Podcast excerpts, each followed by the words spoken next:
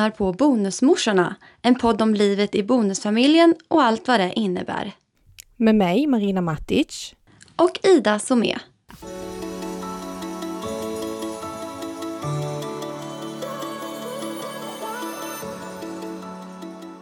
Hur är läget? Det är eh, bra. Det är bra. Ja, Du, det är bra. du har varit med om lite roliga grejer. Ja, Mm, jag har ju det. jag berättar. Ska jag berätta direkt? Absolut. Eh, nej men det är ju så att ehm, eh, Sebbe och jag har ju blivit medbjudna på en kryssning. Eh, och då är det Sebbes mamma och hans, eller hennes man som har bjudit oss. Och så ska vi åka med Sebbes barn och sen är det Sebbes bror och hans eh, sambo. Mhm. Eh, och det här känns jättestort för mig. Är det så? Jag är så här och bara, va? Är det sant? Ja. Men varför känns det stort? Eh, ja, därför att ehm, nej, men jag har väl känt att det har varit lite så svårt att få en relation till eh, Sebbes familj och jag har ofta haft så här känslan av att, ehm, att jag kommer sist, eller hur ska jag förklara? Att ehm, de, och, och jag klagar inte nu för jag kan förstå på ett sätt också men det har liksom känts som att de det har varit så viktigt för dem att behålla relationen till Sebbes ex. Eh, och då har jag känt mig lite, ja men, att man hamnar lite, inte i prioritet. Men nu har han två ex. Ja, Är det båda Ja. två eller är det en av dem som är... eh, det mesta är väl en av dem. Mm. Eh, eh, och sen i början när Sebbe och jag träffades så tror jag det var lite den andra också. Men där tror jag har liksom, så här, hur säger man? Ja men det har fasats ut lite liksom. Det... Ja men precis, mm. ja runnit ut i sanden, det var det Mm. jag tänkte. Ja. Eh, lite så. Ehm, så, ja, så i början vet jag att jag kände mycket så här att de frågar mycket så här om exen istället för att fråga mig och sådana där saker om hur jag är och sådär. Så det här känns eh, skitkul. Eh, det värsta är ju då att jag är livrädd att åka båt. Ja men det, det, det får du ta. Ja, Men planen att är att ni jag- ska följa med då? Ja, alltså jag sa att jag vart ju så glad så jag bara, "Nej, jag kan ju inte tacka nej till det här för att jag känner ju att det här måste jag, det här tillfället måste jag ju liksom Mm. ta vara på. Så vi har ju tackat ja, men jag är ju livrädd. Okej. Alltså nu har Mm. jag tusen frågor. Ja, Men Jag tänker så här, Kör. vilka får jag ställa, vilka får jag inte ställa? nej men ställ och så Jag är får ju väl så här. klippa bort. Ja men precis, jag är, jag är ju så här, jag tänker ju alltid utifrån barnets perspektiv först. Mm, Hur, Om jag gör detta, eller om vi gör detta, eller de gör detta, hur reagerar barnen, eller barnet? Ja. Och nu berättade du att du har blivit medbjuden, och Mm. Sebbes barn, mm, och dina barn? nej. Nej.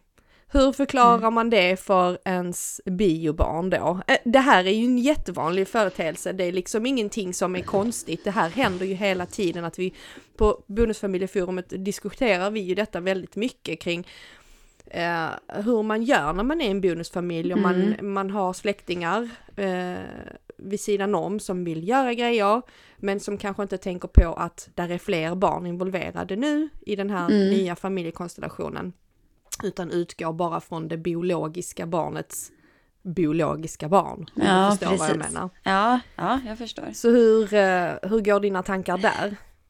Ehm, ja, men jag vet inte, jag tycker det här är skitsvårt för att jag förstår ju eh, Sebbes mamma och så, att hon vill åka med sin familj och sina barnbarn och så. Mm, mm. Eh, däremot, nu ska vi se om jag vågar vara så här ärlig. Eh, men jag kan känna ibland att jag känner att mina barn inte hör till. Mm. Eh, och så jag blir ju väldigt kluven i de här sakerna. Jag blir ju glad för min egen skull och känner gud vad bra, nu får jag lära känna dem ännu mera och det kommer säkert bli jättekul. Eh, men jag vet inte hur jag ska dels berätta det för mina barn eller hur. Ehm, men ibland när vi har sådana här äh, situationer när det blir så här så brukar jag ju liksom förklara, eh, ja men lika väl som att Sebbes barn inte träffar till exempel deras farmor. så blir det ibland att, eh, att farmor till Sebbes barn vill träffa dem. Och Mm. att, man liksom, att det är okej att dela upp sig och inget konstigt med det. Jag menar, de åker ju till, mina barn åker ju till min mamma till exempel utan att Sebbes barn följer med. Eh, så att man får ju försöka liksom lägga fram det på ett bra sätt så att inte barnen känner att det är så här, de som typ gör fel eller att de inte får följa med utan att man ibland behöver få umgås bara, Mm. Mm. vissa. Ja, och sen tror jag också det hänger väldigt ihop, väldigt mycket ihop med hur, hur det har varit och hur det är. Mm. Eh, Det skiljer sig kanske också lite grann från familj till familj på det sättet. Mm. Hade vi gjort så nu att Philips mamma och pappa hade bjudit med oss på en resa Mm. och mina biobarn inte är med så hade det ju varit väldigt konstigt. Mm. För att vi har ju aldrig gjort någonting utan varandra. Och vi har ju dragit den tydliga gränsen för våra familjer redan i början när barnen var mindre. Eller början kanske vi inte gjorde men efter ett tag när vi förstod att okej det, här, det här är vad vi vill och det här är vad vi måste göra. Eh, för att vi ska kunna ha det bra med våra barn. Då har vi ju nog gjort det ganska så tydligt för att ni kan inte dela på barnen utan ska ni göra någonting så gör ni det med alla eller så gör ni inte det med någon. Och det Mm. vet jag att det var väldigt många diskussioner kring och de tyckte det var lite konstigt och de kunde inte riktigt förstå men jag förstår ju också det här att barnbarnen är barnbarnen om att man vill, om man vill kunna göra saker och ting med dem på egen hand. Och det var ju väldigt tufft i början men det har ju blivit en grej som alla har vant sig vid nu. Mm. Och vi är ju väldigt tacksamma för att vi liksom valde att göra det på detta sättet. För det är också en, någonting som har, som har hjälpt oss på traven med att liksom ha en familj, om man säger så. Mm. Hänger du med i hur Mm. jag tänker? Ja, ja, ja. Så det är liksom från Men- och jag- familj till familj lite grann, för jag tror inte det hade funkat om vi hade gjort, men sen förstår jag att ni kan göra det, för att det har ju varit så från start att ni har... eh, ja. Men jag kan säga att jag har haft jättestora problem med det här. Har du det? Eh, I början, ja, i början så tyckte jag ju liksom att, att hallå, mina barn då? Eh, men sen på något sätt har jag liksom fått lärt mig att acceptera att nu kan ju inte jag prata för dem egentligen och hur de tänker, men, utan jag utgår ju från mig och hur jag tror. Eh, men, men jag får ju känslan av att de, det är liksom, det är de och så är det deras barnbarn och så är det jag och mina barn. Eh, och jag tror inte att det är på ett elakt sätt de tänker så, men det är så de tänker. Mm. Och varför vet jag inte. Jag, ibland tänker jag att det kanske är att Sebbe liksom inte har en sån jättenära relation. Eh, om man jämför mig och min familj och han och hans familj så har jag en helt annan relation liksom till min familj. Och vi pratar jämt och vi ses nästan, inte varje dag, men vi ses ju typ i alla fall en gång i veckan. Någon av mi, mina familjemedlemmar liksom. Mm. Så jag tänker att det är mycket sånt också. Vilken relation han har eh, till sin familj och vilka att han fam- vilka inte ställer de kraven. vilka Ja. familjevärderingar man själv Mm. kommer ifrån. 100% tror jag Mm. att det är så. Fortsätt, förlåt, det Mm. var inte meningen Men, nej men det gör inget.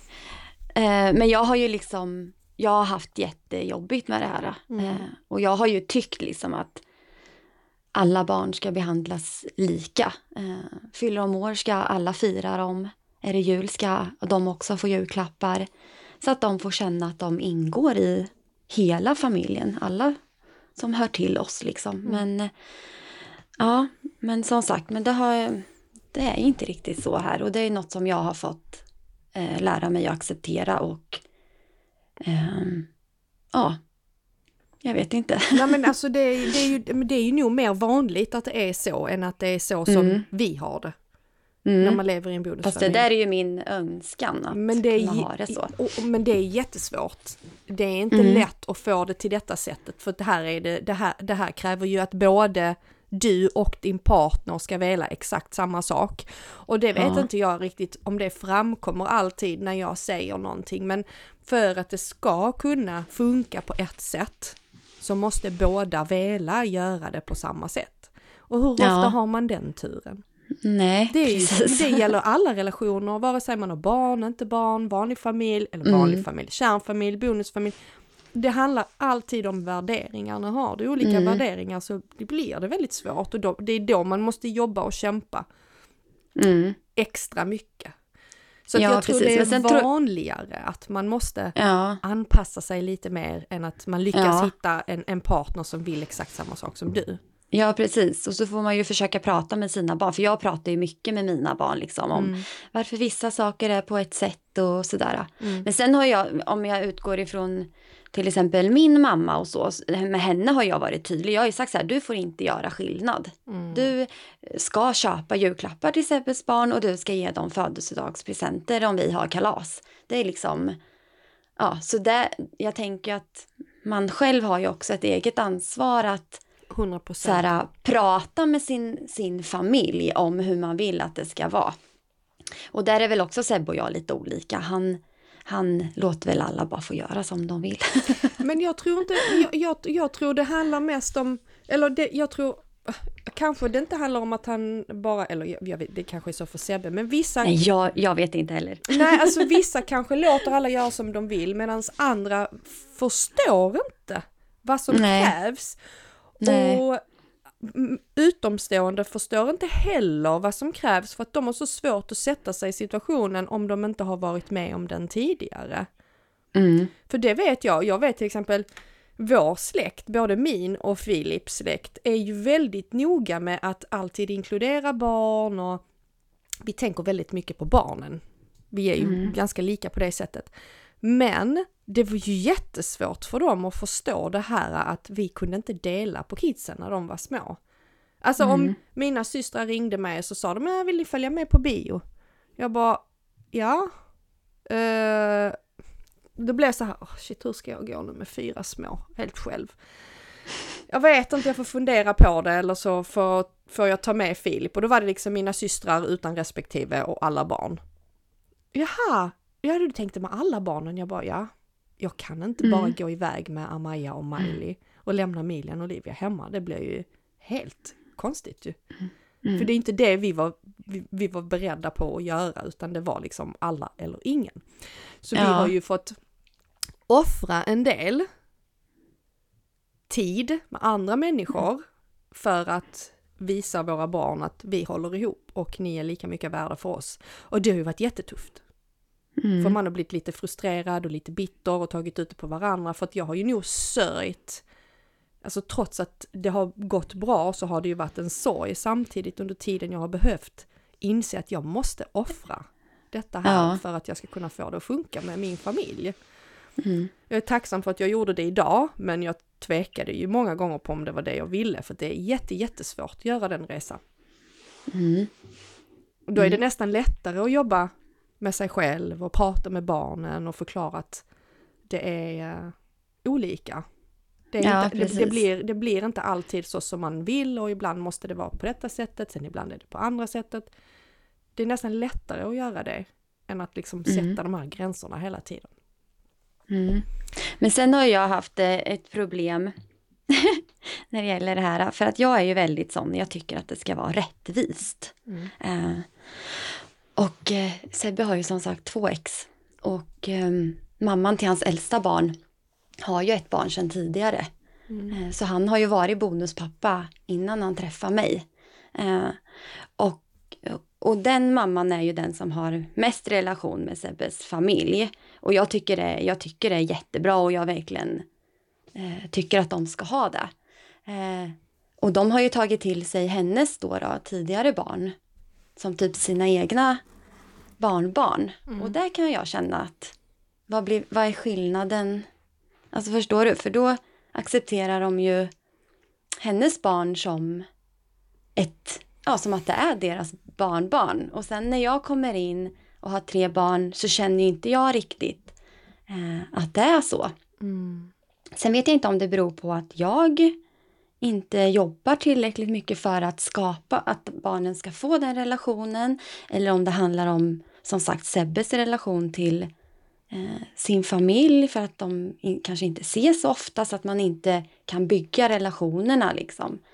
Eh, så jag har ju haft ett problem att jag känner att mina barn bara är i vägen. Alltså inte att jag känner att de är i vägen, men att jag får den upplevelsen att andra tycker. Alltså, så här, att jag har, um, och det har ju varit skitjobbigt, men det har jag också nu så förstått att det där har ju bara varit mina jobbiga tankar Precis. och att det kanske inte riktigt är så på riktigt. Men ändå så har jag ju sett en skillnad som har varit jobbig för mig, att jag inte riktigt har så förstått varför är det en skillnad? För nu lever ju jag ihop med honom och jag har ju mina barn. Så ja, men det är svårt det här med släkt. På tal om släkt så kan jag känna lite så här. När släkten får för mycket utrymme, nu pratar jag rent generellt, så som jag ser mm. på det hela, inte på din situation utan på min och rent generellt på vad jag sett, det som skrivs och berättas om. Mm. När släkten får för mycket utrymme till att uttrycka sig så påverkar de många gånger relationen mellan bonusmamma och biomamma och biopappa och biomamma. Om det är så att det är lite kämpigt och man försöker liksom hitta en väg framåt, även om den är krokig så försöker man liksom lösa det. Om man då låter utomstående egentligen, för att jag kan inte se en mormor, en farmor, en farmor, eh, farfar och morfar som någon i familjen, utan de är lite mer utomstående. Trots att de är släkt så lever ju inte de med oss under vårt tak. Och när de får för mycket att tycka och tänka om så tror jag att det kan bidra till ännu större klyftor mellan bonusmamma och biomamma kan vi säga i detta fallet. För att ibland när man upplever att en eh, biomamma kanske är jobbig eller blandar sig mycket eller ja, tjatar eller ältar lite för mycket så tror jag många gånger att de kan uppmuntras av farmor, farfar, mormor, morfar. Utan mm. att de här äldre förstår vad det är de ställer till med. Mm. Då blir det liksom som att man håller den personen om ryggen bara för att det är en förälder. Istället för att backa och bara liksom låta föräldrarna sköta det så tror jag att det ofta kan bidra med jättemycket problem på grund av att de tänker att ah, men det är barnets mamma eller det är barnets pappa. Det är så här det måste vara. Det måste inte vara mm. någonting. Nej. Det måste vara respektfullt från, respektfullt från alla håll och kanter. Så att vi har ju varit jättenoga med att inte låta någon yttra sig om något till någon. Mm. Mm. Men det är också, oh my god vad han har krigat för det. ja, för jag tänkte, gud, har ni ens, alltså att ni ens har lyckats? ja, men man har ju, alltså det har ju inte varit så poppis. Nej. Det har det inte. Vi har ju fått jättemånga kommentarer och vi har fått väldigt många så här eh, gliringar om hur vi är och hur svårt det är med oss och varför vi är si och varför är vi så. Men det är någonting som vi har varit okej okay med och någonting mm. som de har fått acceptera helt enkelt. Mm. För att hade det inte Men... varit, för jag har ju varit väldigt öppen med att jag har en lite, alltså jag har ju ingen relation till mina, bio, till mina bonusbarns mamma. Det Nej. har jag ju inte. Och det är för att jag har valt att ha det så själv, för att jag känner att jag orkar inte anpassa mig efter någon hela tiden för att den ska vara nöjd, utan antingen så möter du mig eller så skiter vi i det. Då får det vara. Eh, men hade det inte varit för att släkten har blandat sig så mycket från början så hade vi förmodligen kunnat ha en mycket bättre relation idag. Mm. Men har de någon relation till biomamman? Så att de ses och bjuder in på kalas? Nej. Och... Nej. Nej, inte vad jag vet. De ses inte. De hörs inte på det sättet, nej. Så att nej. de umgås, nej det gör de inte. Nej, för så är det ju här. Mm. Att de umgås ju. Och som sagt, jag eh, är inte emot det. Jag kan väl tycka att det är bra för barnen, men det är ju någonting som jag tycker nu. I början kanske jag tyckte att det var Sebbe som skulle ta sina barn och åka till sina föräldrar och hälsa på. Mm. Um, och liksom för hans egen skull också. Så här, att bygga sin relation själv också med sin familj och få in mig i familjen och sådär. Alltså, det har ju varit en, en kämpig väg. Eh, men som sagt, jag skulle aldrig liksom hindra dem från att ha en relation till hans ex. Eh, men jag tycker inte att... Oh, jag känner att jag är så ärlig idag. Eh, jag, jag, jag tycker inte att rela, deras relation till biomamman ska gå före relationen till mig. Nej. För att det är jag som lever ihop med deras son. Och jag håller med och jag tycker du är väldigt, ja men jag tycker, men du säger ju inget dumt, du säger ju bara Nej. hur du känner och vad du liksom, Mm. hur, hur, hur du ser på, på, på den här grejen. Det är också Mm. en generell en generell tanke och en generell Mm. åsikt kring detta. För det här är ju jättevanligt. Det är så många Ja. som, som upplever precis det du upplever och det är så få som gör precis det jag gjorde. Mm. Eller jag och Filip. Men jag Och var Filip, ju ja. väldigt tydlig med Filip där jag sa alltså det här, jag tycker detta känns lite jobbigt för jag känner mig inte så välkommen.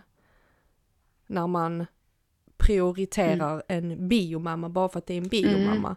Ja. Så att jag, eh, jag ville liksom hålla mig undan. Och det tyckte inte Filip om. För Nej. han ville ju ha mig vid sin sida. Med. Ja, precis. För att vi det, är ju, exakt, det är ju exakt så där jag har gjort. Jag har ju, jag har ju backat bara, nej men då, man jag behöver inte backar, följa ja. med. Åk ni istället. Eh, Mm. och det är inte det att biomamman har varit där då, utan det är bara att jag har fått en känsla att nej men vad spelar det för roll? Ja, jag behöver inte följa med, vad spelar det för roll? De vill ändå inte lära känna mig. Och så kanske det inte alls är så, men det är den känslan jag har fått liksom. Mm. Eh, på grund av att det är på ett visst sätt. Men, ja, Och men det- nu är jag glad. Och, och, och, och grejen är att sådana saker, vissa, vi säger nu, jag pratar ännu en gång generellt, jag tror att många biomammor som kanske känner att det är väldigt jobbigt med den här separationen och inte riktigt vet hur de ska hantera allting. De matas ju väldigt mycket av att svär, de för detta svärföräldrarna hjälper till Mm. med att då bjuda med och bjuda in och ringa för att träffa barnen istället för att svärföräldrarna ska ringa till sitt barn för att Mm. Kunna umgås och spendera lite tid Ja. med sina barnbarn. Så att jag, jag gillar ju inte riktigt att man ska låta sina föräldrar ta för mycket plats i sånt här för det är inte till hjälp Nej. för, för barnen. Men det är som sagt, alla är vi olika.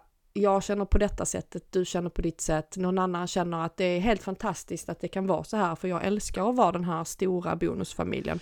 Ja, Om precis. det är utan komplikationer, fine, jättemysigt, Mm. men jag vet att det inte hade varit utan komplikationer. Så jag Nej. håller det till en lite mindre bonusfamilj. Ja, precis. Eh, jag eh, förstår dig. ja, ja. Ja, vi får Ja. se. Det blir ju spännande Ja. att se vilken reaktion man får på samtalsämnet. Ja, gud. Ja, ja, men vadå? Ja. Det är högt och lågt, så är det bara. Ja, men det är det ju. Och jag känner så här, vi måste få ha rätt till våra åsikter. Och sen betyder inte det att det är rätt eller fel eller så. Nej, men det är det, det, det är våra åsikter. Ja, Man vill precis. inte implementera det på någon annan och deras åsikter. Det här är vad jag tycker, det här är vad jag känner. Bara för att jag säger detta här så betyder inte det att jag tycker att du gör fel.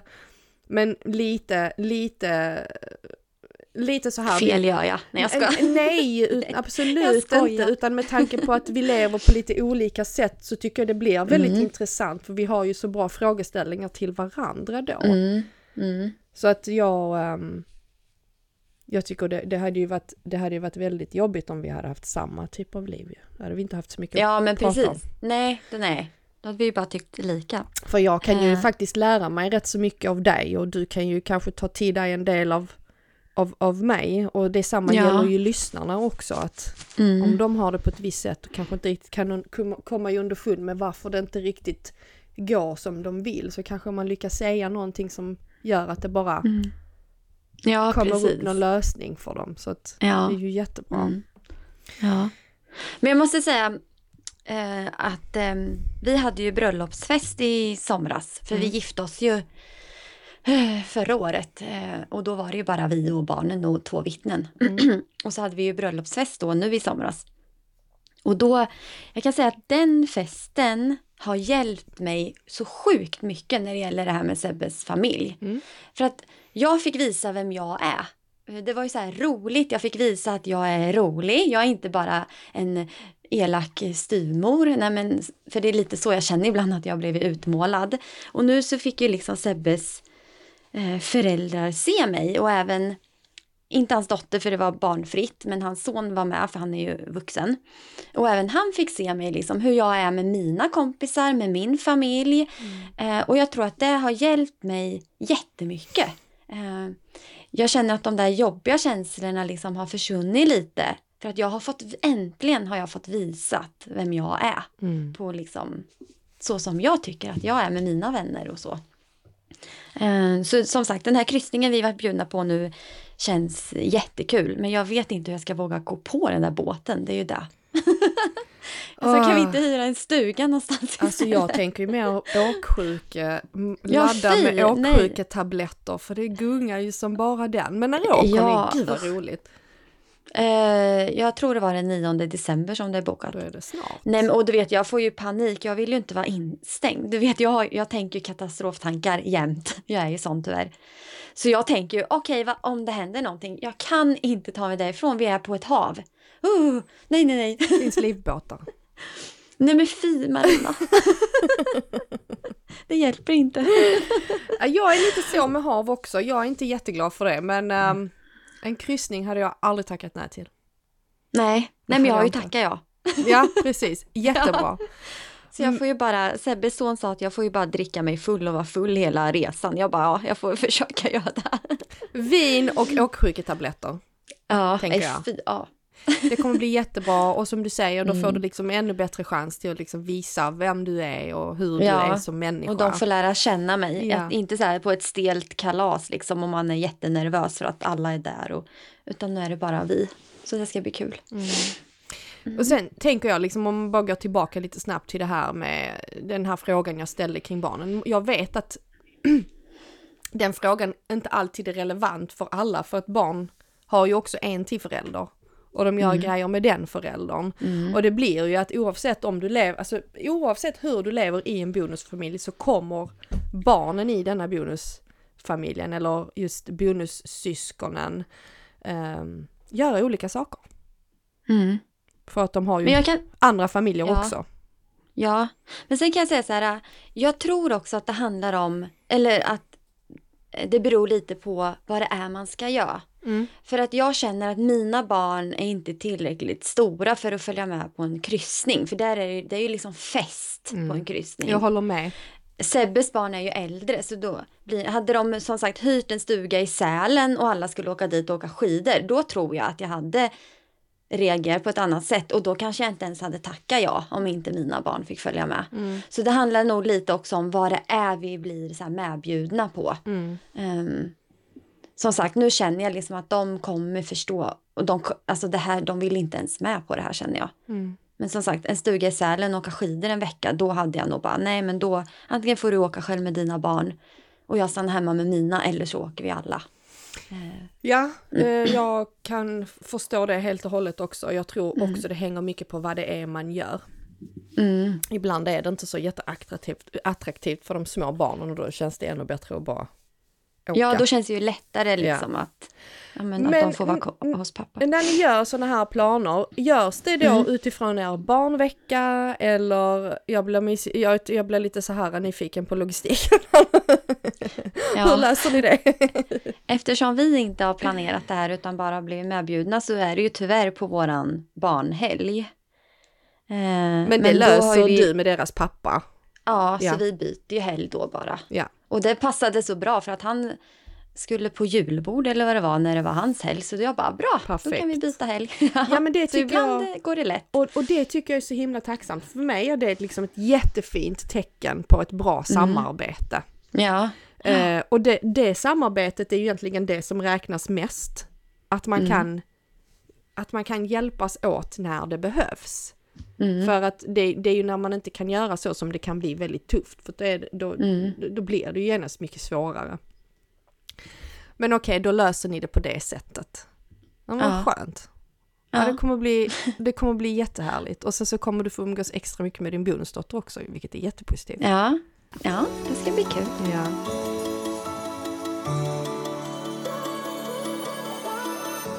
Men då hade vi ju, då hade vi ju eh, tänkt att vi skulle ta upp den här frågan som jag fick på Bonusfamiljeforumet för någon vecka sedan om hur man gör vid överlämningar och om man kanske, ja det beror ju på vilken relation man har till den andra bioföräldern.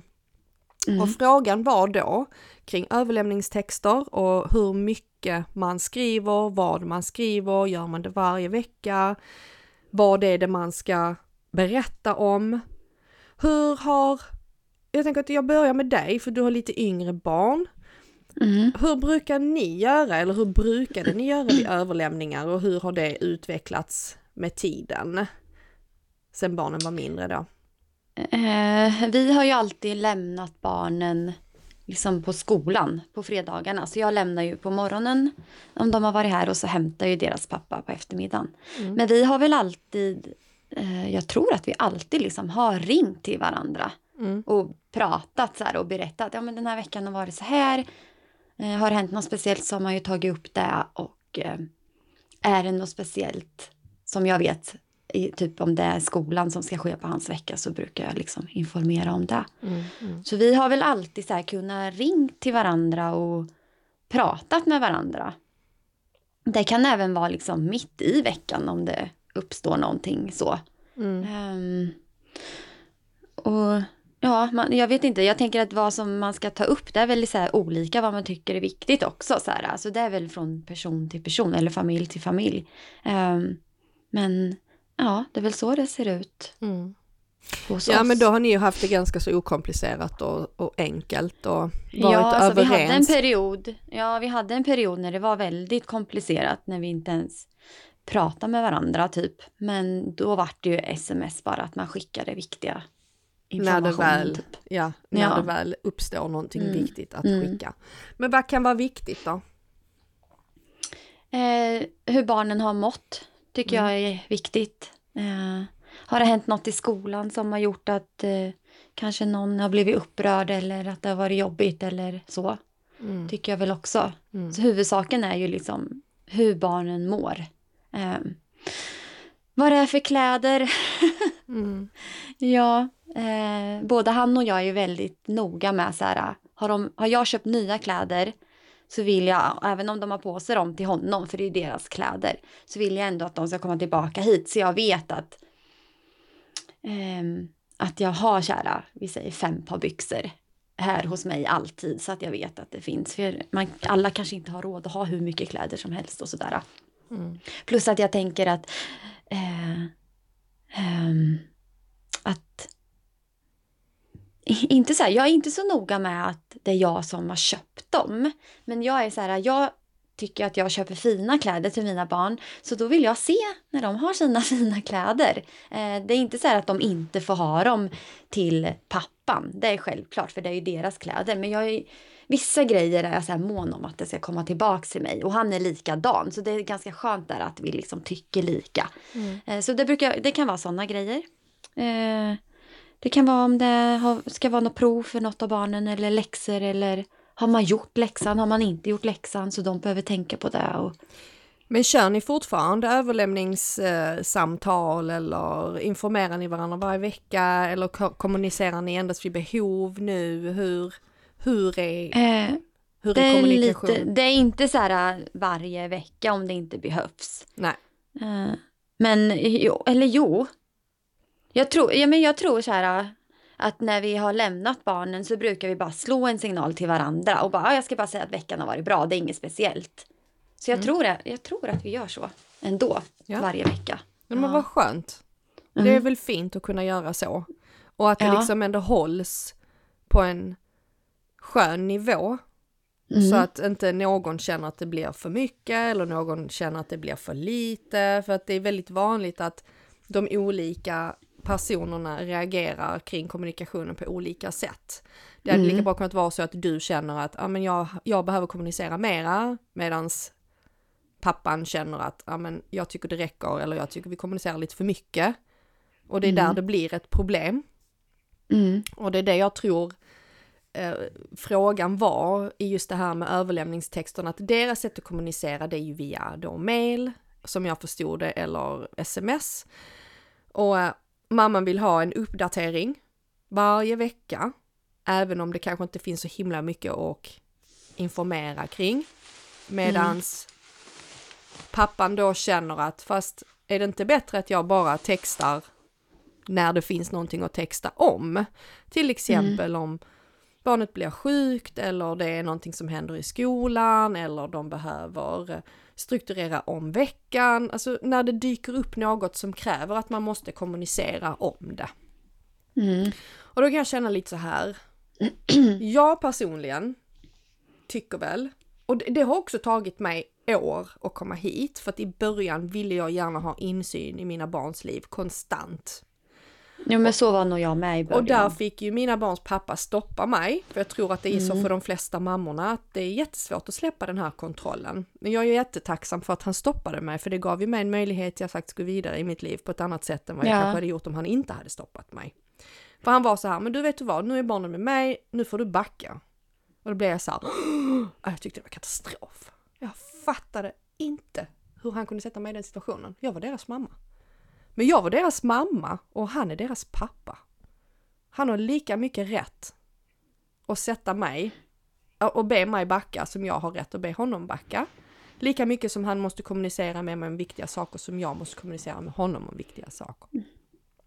Men i det stora hela så tror jag att jag personligen hade tyckt det var jobbigt idag om jag hade fått massa info varje vecka som är irrelevant. Förstår du vad jag menar? Och jag tror att det kommer till en sån punkt för vissa människor som inte har det här behovet av att faktiskt veta allting hela tiden, utan hör av dig när det är någonting.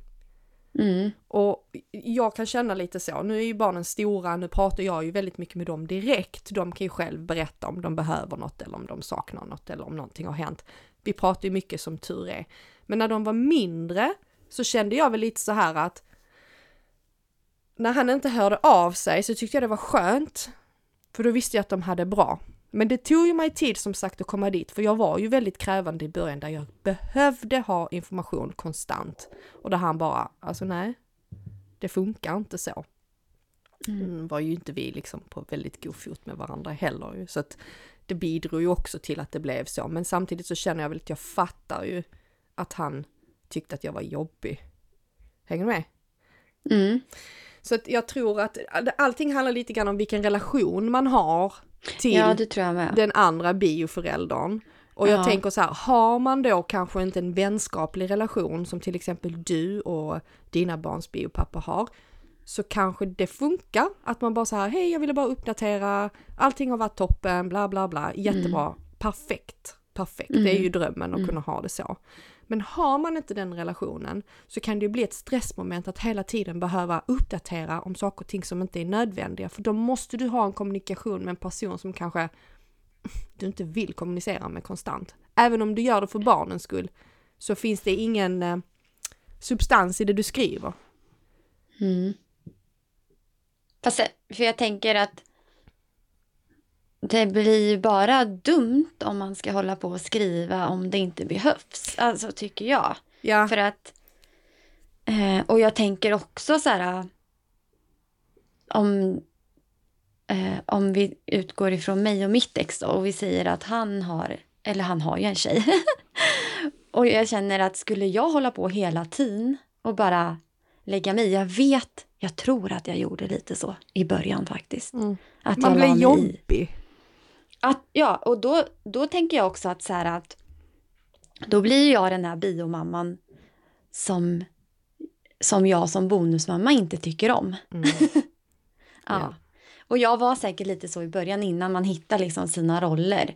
Ehm, men jag tänker att man, man måste också låta papporna få visa att de också klarar av att vara pappa och förälder. Precis. Eh, för jag tänker att vi mammor, eller så var jag i alla fall när man levde ihop så var jag den som tog mest ansvar för barnen. Det var ju liksom jag som gjo- gjorde det. Mm. Eh, och det var väl svårt att släppa i början, att så lita på att deras pappa skulle klara av de här grejerna som jag har gjort förut. Eh, och då kanske jag, då la jag mig nog i liksom. Eh, men det är ju också en process att lära sig att backa och liksom verkligen låta pappan. För bara för att jag gör på ett visst sätt betyder inte att om han gör annorlunda så är det dåligt. Så länge slutresultatet blir bra. Mm. Och det är väl där man måste lära sig att lita på, tänker jag. Um, istället för att lägga sig och så ha uppdateringar hela tiden. Ja men exakt. Och sen tror jag också, har man då inte en väldigt, väldigt bra relation så öppnar den här eh, de här överlämningstexterna eller den här kommunikationen som egentligen inte behöver ske öppnar ju upp för vidare frågor och vidare frågor leder ju kanske till mer konflikter och, ja. och det är ju därför många gånger folk sitter i familjerätten eller på samarbetssamtal eller hos socialen och får höra kommunicera inte mer än vad ni måste. För ju mer kommunikation mm. man har desto lättare är det att man kommer till konflikt istället. Mm. jag orkar inte Gud förlåt att jag skrattar. jag det är inte vår dag idag. Nej. Eller hur? Men du, jag måste säga en grej. Apropå det här du tog upp med samarbetssamtal och det. Mm. Han, han, jag och mina barns pappa gick ju på några sådana. Mm. För som sagt, vi hade ju en period när det var jobbigt. Och då vet jag att de sa till mig att han gör som han gör på sina veckor och du gör som du gör på dina veckor. Exakt. För att, så nu kommer jag ihåg att jag la mig i. Men jag tror att man gör Men det. det var ändå... Och då vart jag livrädd vet jag. Att jag tänkte nej, nej, nej, nej, nej, fast ni vet inte hur han är. Jag måste, jag måste få hjälpa till. Typ Mm. så här. Men sen nu i efterhand så känner jag ju bara så här att det är klart. Det är klart att han måste få göra som han vill på sina veckor för att det ska bli bra hemma hos han utefter vad som är viktigt, som han tycker är viktigt hemma hos sig. För att jag skulle ju inte vilja att han la sig i hur jag gör här hemma hos mig. Så det är klart att det måste vara lika för han som för mig liksom. Mm.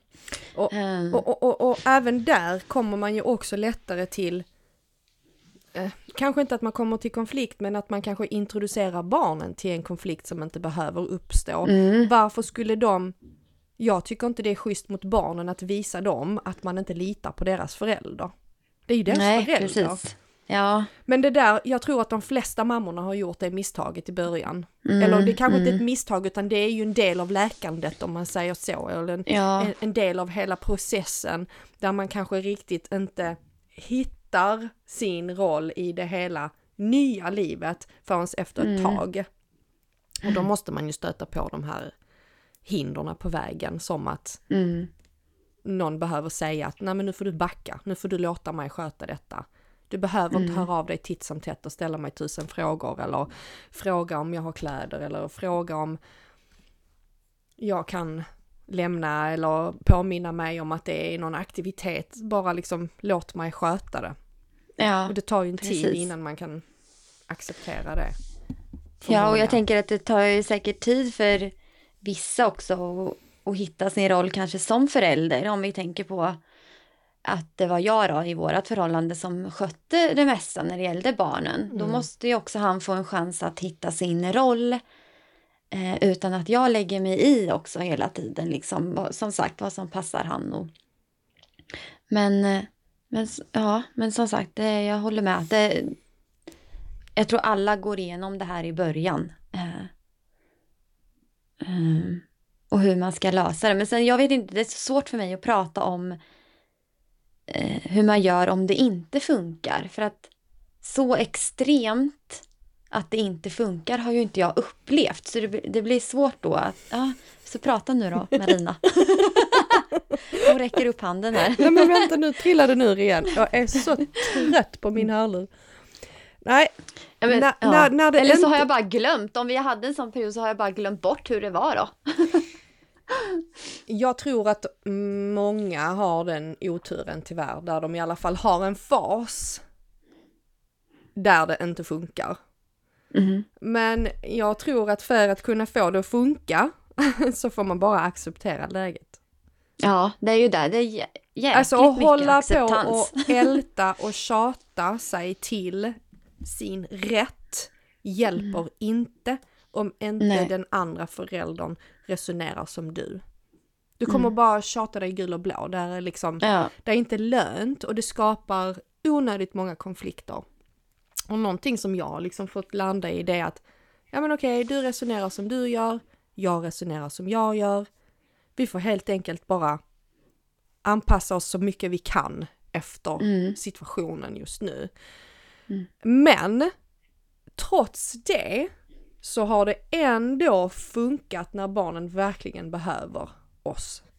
Mm. Så att jag har ju landat i att ja, men vi kan inte prata i telefon och vi kan inte hålla på och smsa varandra konstant för att det funkar inte. Såvida det inte är, alltså nu funkar det, men nu är det ju verkligen att man inte har det här behovet av att konstant uppdatera varandra eller kräva en uppdatering. Så när man väl försöker liksom kommunicera om någonting så går det ju jättebra. Mm. Men det har ju också tagit tid. Det var ju inte så innan. Men, ah, var var jag nu? Nu tappar jag bort mig. Ja, jag vet. Jag vet exakt hur det känns. men jag kan Nej, säga men en det sak. handlar om att inte, man kan inte älta, man kan inte älta över det, man måste bara liksom Nej. acceptera. Det här Jag är mitt liv, acceptera. så här har det blivit. Jag kan bara göra det Mm. bästa utav situationen. Jag vet att mina barns pappa tar hand om dem precis som han ska. Jag tar hand om dem. De har allt de behöver. De har till och med Mm. mer kärlek än vad de hade förr. Mm. Det kommer liksom från Precis. flera andra människor nu. Så att jag känner Ja. bara att, ja ja, det, detta blev vårt öde. Det jag kan Mm. göra är bara försöka göra så gott jag kan från mitt håll och Ja. jag kan inte påverka någon annan, så är det. Mm. Men hur gör man om eh, den där kommunikationen går via barnen bara? Men går den via barnen tänker jag, för idag, förr så gick den ju väldigt mycket via barnen för att då fanns det inte sms till exempel.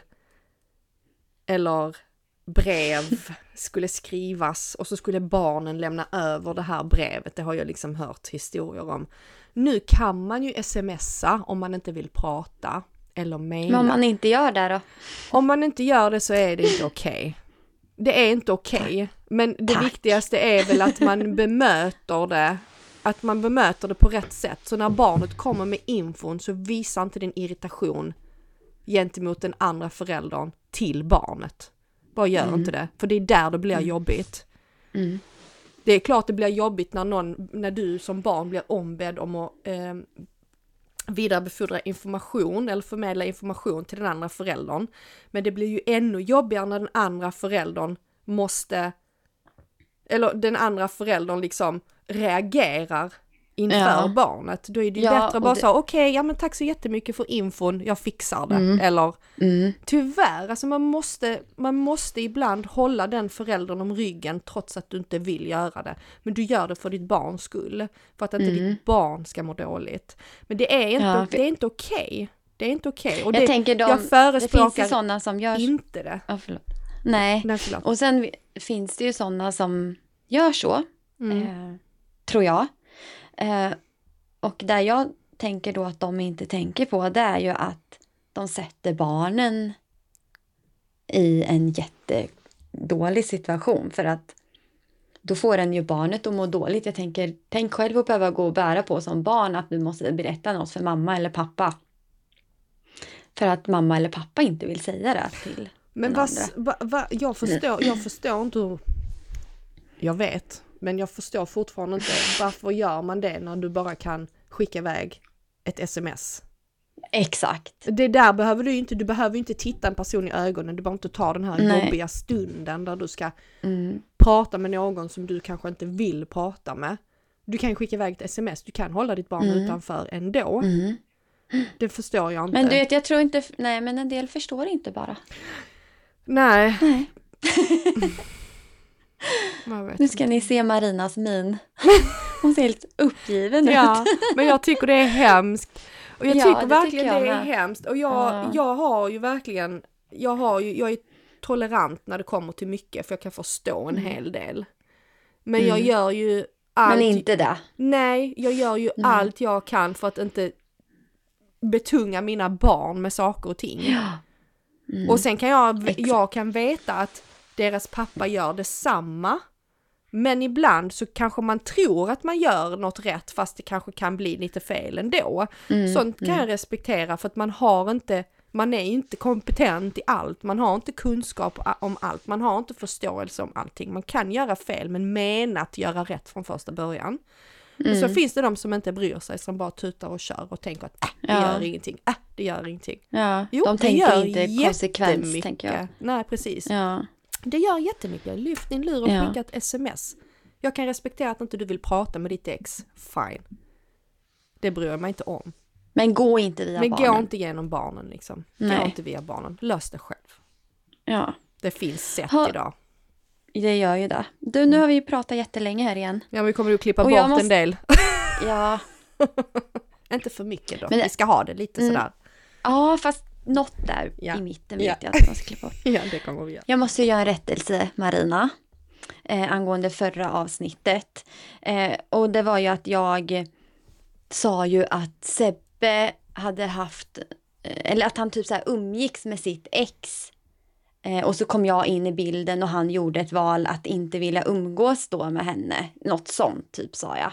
Och det var ju helt fel och jag måste förlåta Sebbe, jag måste be dig om ursäkt för att eh, han har ju varit jättetydlig mot henne innan liksom. Ah, och de hade inte en sån relation när de umgicks.